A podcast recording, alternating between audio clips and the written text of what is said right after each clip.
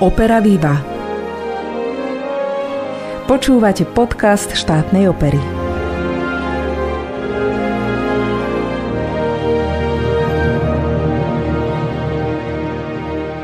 Milé poslucháčky a poslucháči, mám pre vás dobrú správu. Nová inscenácia operety Franca Lehára Paganini v štátnej opere už existuje. Čaká na svoje verejné uvedenie a v týchto dňoch sa dolaďujú posledné detaily. Všetky umelecké aj technické zložky sa pokúšajú zladiť tak, aby fungovali ako dobre namazaný stroj. Je to práve to vzrušujúce obdobie, počas ktorého práca desiatok ľudí v divadle vrcholí a čaká sa na prijatie tohto diela verejnosťou.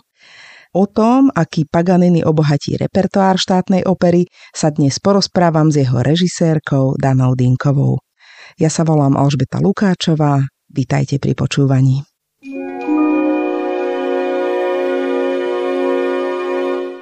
A ja už po pomerne krátkom čase od nášho posledného spoločného podcastu vítam režisérku a choreografku Danu Dinkovú. Vítaj. Dobrý deň všetkým poslucháčom. Tak sa opäť stretávame pred novou inscenáciou. Naposledy to bol Malý princ, zhruba pred pol rokom a teraz je to dielo iného žánru. Je to ale asi tiež trochu rozprávka, nie? Áno, ale našťastie mám rozprávky veľmi rada.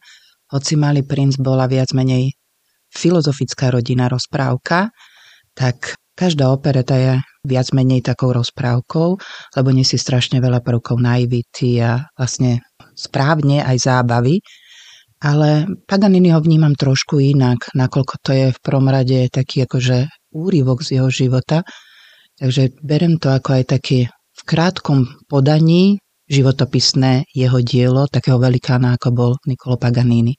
V úvode podcastu som hovorila o tom, že sme v období, keď javisko už Paganinim ožilo, ale diváci ho vlastne ešte nevideli, tak sa chcem opýtať, že ako prežívaš tieto dni či ešte stále máš takéto predpremierové napätie aj vo vzťahu k tomu, ako zareaguje publikum na túto inscenáciu. Tak samozrejme, že obavy, napätie je tam vždy, lebo v podstate človek musí mať vždy nejakú sebereflexiu, že či tú svoju prácu odviedol dobre, správne, zodpovednosť, nie len vlastne tú umeleckú, ale aj finančnú, pretože predstavenie stojí veľké peniaze, hej, takže človek sa snaží po každej stránke podať ten najlepší výkon. A hlavne po takých úspešných predstaveniach, ako som teraz realizovala dve posledné, Edith Piaf a Malého princa, ktoré boli beznadejne vypredané, tak nielen, že divák možno, že očakáva podobné nadšenie, ale aj ja sama vlastne, ako keby som si nastavila nejakú látku, že by som teraz nemala povoliť a toho diváka musím pritiahnuť ale uvidíme, či sa nám to podarí. Hej? Uh-huh. A keď pracuješ na tom predstavení, tak vieš už nejako predvídať tie divácké reakcie, alebo cítiš, že áno, že toto bude úspešné, že toto zaberie, alebo to nefunguje proste takáto intuícia? Ale funguje, určite to funguje, ale ono to je vždy vo veľkom vlastne vzťahu aj s tým účinkujúcim, ktorý práve dajme tomu tú danú scénu alebo tú danú áriu alebo pieseň vytvára, hej, takže viem už tam ako režisér, že aha, toto by mohlo zafungovať, toto je pôsobivé, toto je menej pôsobivé, toto už je príliš, hej, takže naozaj tá práca je o tom, o hľadaní a tom, čo by mohlo na toho diváka e, zapôsobiť ale pritom, aby sme ostali v nejakej umeleckej rovine, aby sme sa nesklzli do nejakých lacných, takých tých prvoplánových, len predajných e, motívov umeleckých.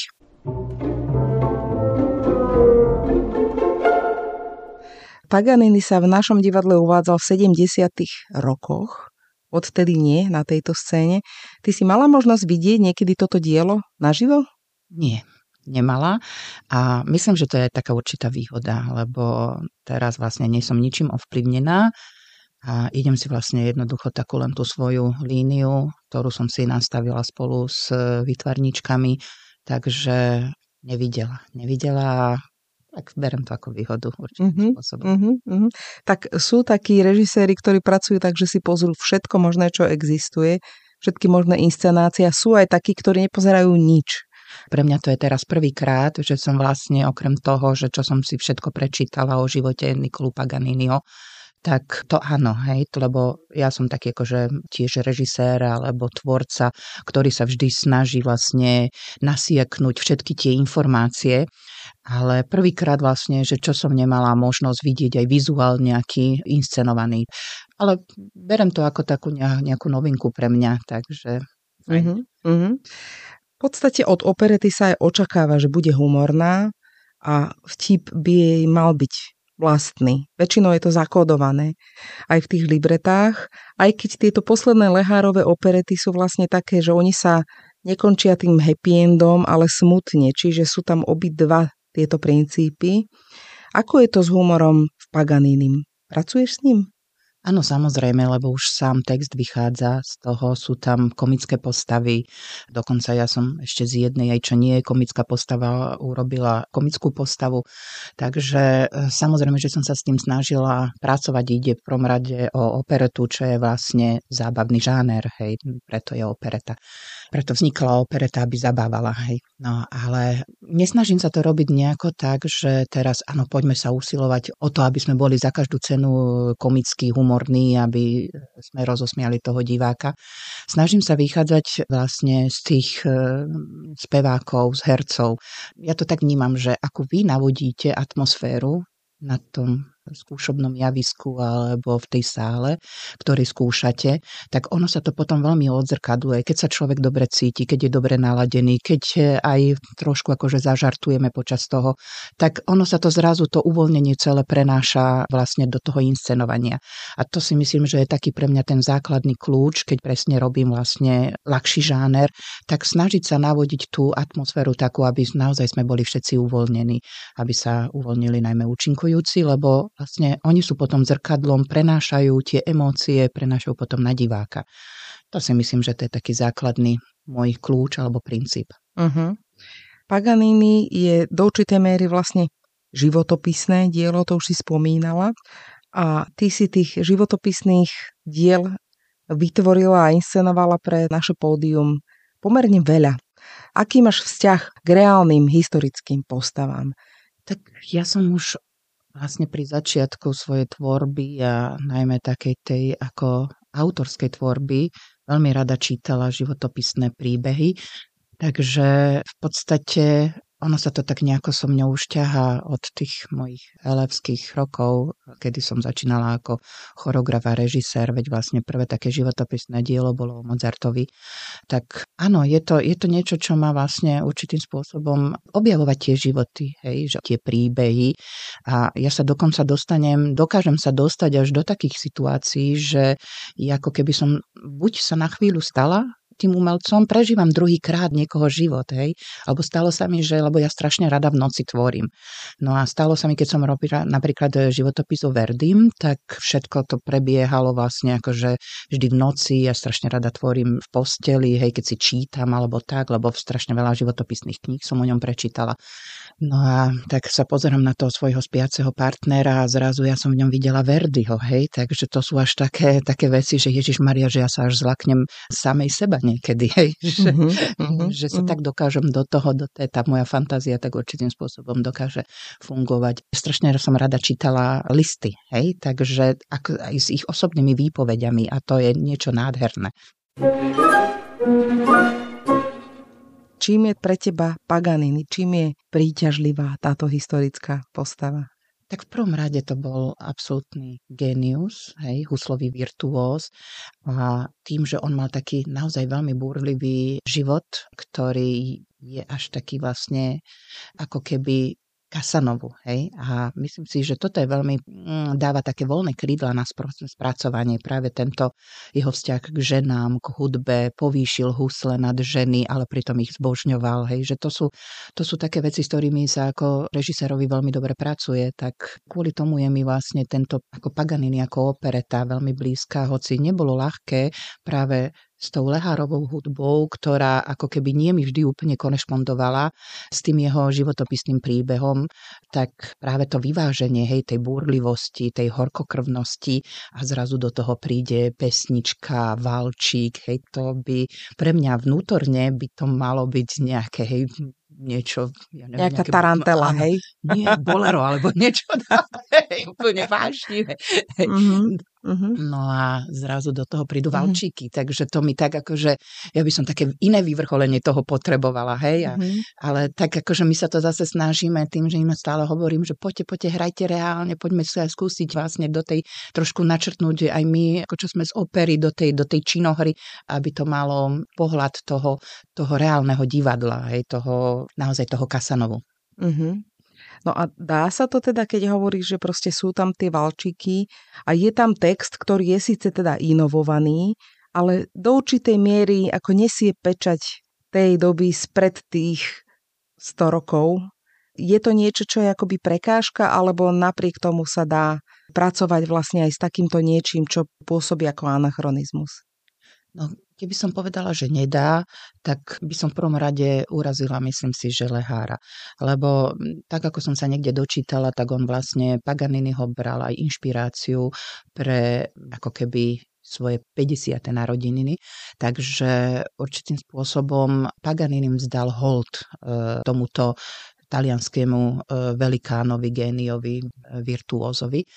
Tak ako snažíme sa o tom. Ja nehovorím, že to je pre mňa niečo úplne jednoduché, lebo ja to trošku ako tým, že sama píšem životopisné príbehy, tak ja by som možno, že úplne niekde inde načerela, dala to vyvrcholenie, išla do väčšej drámy, hej, lebo len predsa on trpel chorobou, bol znetvorený. To sú také momenty, ktoré ja práve v tejto operete nenachádzam. Ale ani to nemôžem hľadať, lebo opereta je žáner, ktorý nejde do nejakej hĺbšej filozofie. Hej, ona je opereta, žáner, ktorý má byť ľúbivý, kde máme vlastne v podstate v prvom rade zabaviť toho diváka. Tak Snažila som sa o také vyváženie toho, že dobre, že poďme aj z tej vášne toho Paganiniho niečo tam vniesť, ale musíme dodržať to, čo vlastne stanovil autor a to je Lehár. Tak poďme sa teraz pobaviť o tom, teda ako si pristúpila k tejto inscenácii. Ako bude vyzerať, ak, akú si mala koncepciu? Tým, že to je e, životopisné dielo a nemohla som vychádzať, že by som si ho ja sama napísala, ale už som mala dané libreto, dané texty, dané pesničky, tak k rešpektu k autorovi a vlastne k tomu, e, kto to napísal, pretože to sa v dnešnej dobe strašne stráca, hej, že my režiséri nerešpektujeme autorstvo, ale tým, že ja som sama autor, tak viem, ako by sa ten autor cítil, hej, že keby niekedy nachádzal diela, ktoré sú úplne zrazu prerobené, veď chcete tvoriť, vytvorte si niečo nové, ale nemôžete vlastne predsa zobrať moje autorstvo a totálne kompletne ho zmeniť. Hej. Takže vždy mám toto ako keby trošku na pamäti, že sa snažím nie niekam ďalej, alebo neviem, do nejakých e, takých tých fantázií svojich len zájsť, ale ako keby podporiť tú myšlienku, čo chcel ten autor vytvoriť. Hej. Vieme, že sme v polovici 19. storočia, tak som sa snažila, aby tie kostýmy išli, boli realistické. Nehľadala som tam nejaké prasiatka, kačičky, hej, ktoré by mi robili nejaký druhý plán, ako som zvykla zo začiatku robiť v operetách, hej, že mi tam behalo všetko možné, len aby sme boli zaujímaví. Hej. Takže teraz trošku som sa k tomu inak postavila, že nie sú tam tieto ako keby motívy na odľahčenie, hej, ale išla som po tom jeho živote, hej, že po tom, čo vlastne v podstate, čo je na tomto diele zaujímavé a to je práve ten jeho život. Čiže môžeme povedať to, čo zaujíma diváko vždycky najviac, že bude to teda klasická inscenácia v tom akoby pravom slova zmysle. Áno, Kostýmy sú klasické, sú z toho obdobia, ale zase nechcela som, aby sme boli niekde úplne v podstate, že teraz budeme v lese alebo čo. Takže zase vytvarne, čo sa týka scenografie, sme použili symbolizmus. Ale motiv bol ten, aby tie realistické kostýmy vynikli vlastne v tej scéne z toho symbolizmu. A ten symbolizmus pri Paganinim sú vlastne husle, takže našu scénu tvoria jedny obrovitánske husle, s ktorými budeme rôzne e, narábať. Uh-huh. Tak predstav nám svoj umelecký tým, svoje spolupracovníčky. Tak To sú také vlastne moje zabehané hej, spolupracovničky, s ktorými veľmi rada spolupracujem. Pod kostými sa podpísala Adriena Adamíková a pod scénu Lucia Šedivá.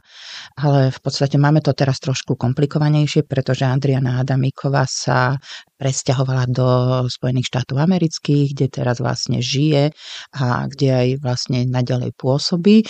No a takže som poprosila Luciu Šedivú, ktorá teda robí najmä v mojich inscenáciách scény, aby prevzala ako keby tú výrobu tých mhm. kostýmov. Mm-hmm. Takže budeme tam mať také trošku dva rukopisy tých mm-hmm. kostýmov, čo si myslím, že je celkom zaujímavé. Mm-hmm. No a si prapôvodne choreografka, takže aké zastúpenie bude mať tanec v tejto operete? Tak eh, Paganini, kto bol huslista, takže veľmi veľa chodíme s huslami po scéne a toho som sa najviac obávala, pretože dať niekomu do rúk husle môže byť veľmi v podstate kontraproduktívne, pretože hneď naozajskí hráči uvidia, držíš to zle, nehrá, imituje a tomuto som sa naozaj snažila vystrihať. Takže sú tam dve veľké huslové scény, ktoré som urobila celé cez tanec. Takže máme tam tanečného Paganiniho, ku ktorému príde žena s obnaženým chrbtom a vlastne on na nej hrá. Má v rukách len slák a je to teda urobené celé cez tanec. Takže je to vlastne tieto dve veľké huslové sóla, ktoré sú tam, tak sú urobené vlastne ako tanečné veľké duety. Uh-huh. Čo si v tejto operete hľadala a čo si v nej vôbec nehľadala? Hľadala som v nej v prvom rade, sa nechcem opakovať, lebo vlastne pre mňa to bolo dôležité tie momenty a ten naturalizmus aj toho Paganiniho. A čo som v nej určite nehľadala nejakú filozofiu, pretože to k operete podľa mňa nepatrí. Hej, takže Takže tak, no tu budem stručná. Dobre, čo ťa čaká po premiére Paganiniho? Aké máš plán? Tak po premiére No to sa už blíži moja 50 Divadlo mi dalo jeden krásny darček k mojim 50. narodeninám a to je, že idem inscenovať operu Carmen. Ja som už raz ju robila ako tanečnú, ale vždy som ju veľmi túžila urobiť ako opernú, takže teraz sa mi to splnilo. Takže z toho sa veľmi teším a hneď potom idem robiť do Liberca Nabuka. Tak toto sú moje také najbližšie umelecké plány. Mm-hmm. Dobre, ďakujem pekne a, a ja nech, ďakujem. nech sa nám opereta vydarí. A ja ďakujem. Hostkou dnešného podcastu bola režisérka a choreografka Dana Dinková.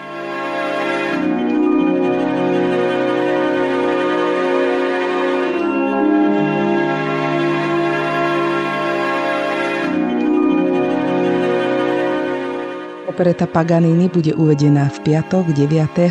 a v sobotu 10. decembra v prvom a druhom speváckom obsadení.